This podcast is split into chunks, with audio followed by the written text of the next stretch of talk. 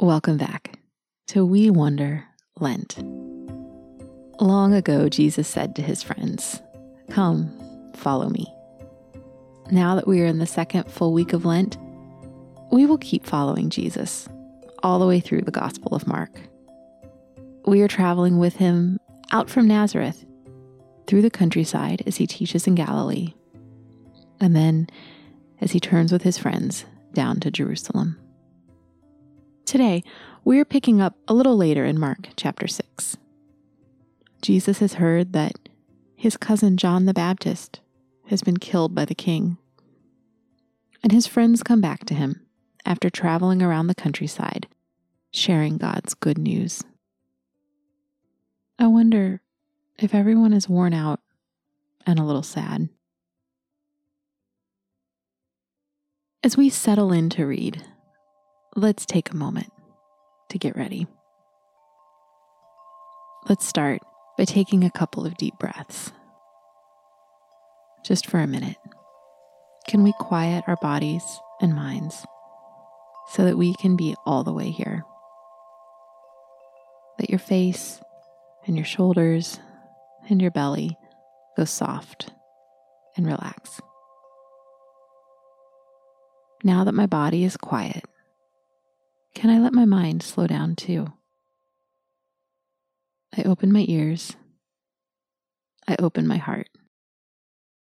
I make space in my imagination because I want to see Jesus.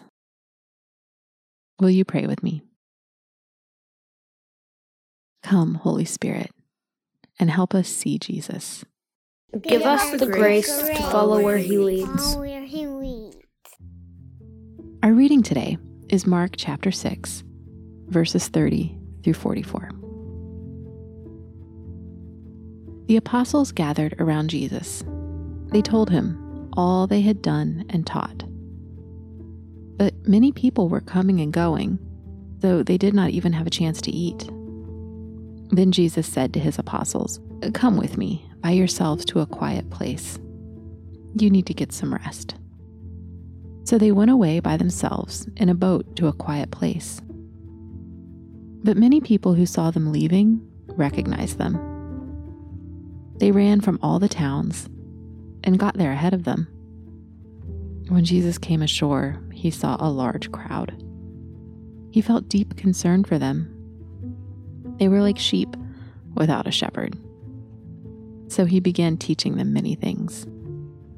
By that time, it was late in the day his disciples came to him. There's nothing here, they said. It's already very late. Send the people away. Then they can go to the nearby countryside and villages to buy something to eat. But Jesus said, You give them something to eat. They said to him, That would take more than half a year's pay. Should we go and spend that much on bread? Are we supposed to feed them? How many loaves do you have? Jesus asked.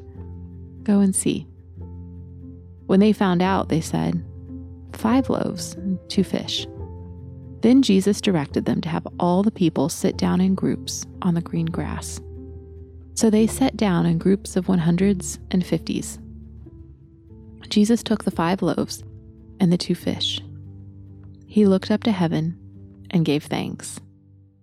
He broke the loaves into pieces then he gave them to his disciples to pass around to the people.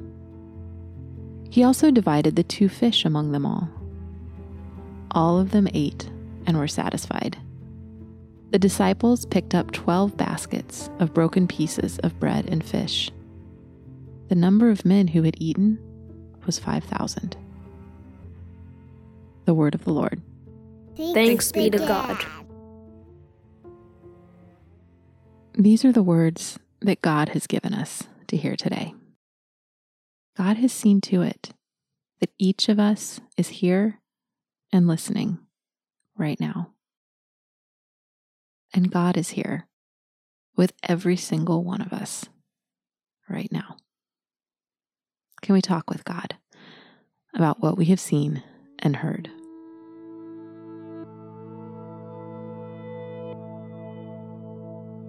I wonder how the disciples felt as they gathered back with Jesus and told him about all they had done the sick people they had healed, the words they had preached, and the evil spirits who had been driven away. Were they excited? Proud? Maybe tired and ready for a rest?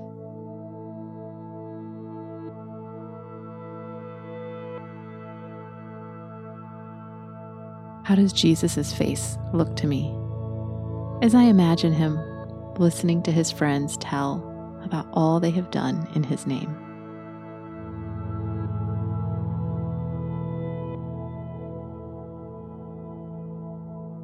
I wonder why Jesus wanted to take them to a quiet place where they could rest, instead of sending them right back out again.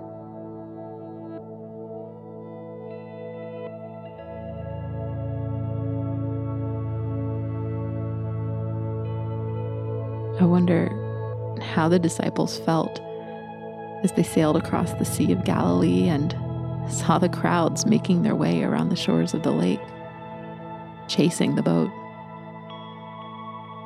I wonder how they felt when their boat landed, and instead of a quiet resting place, they found a large crowd.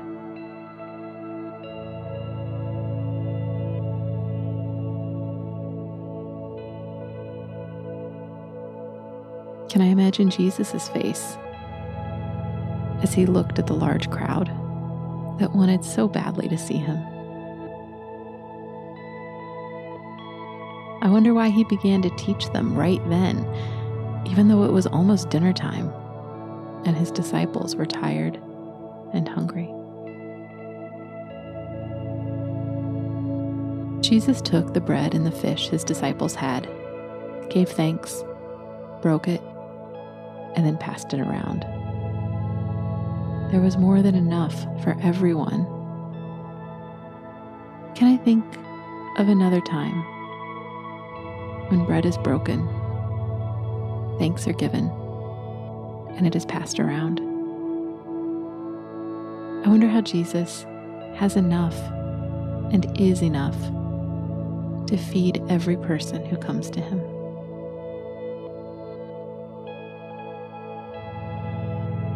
Are there any words or pictures or moments from this story that I want to ask God about right now?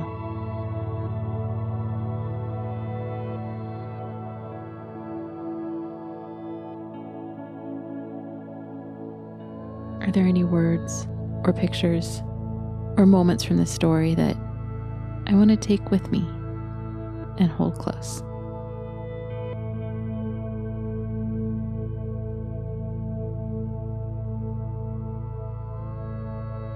Will you pray with me?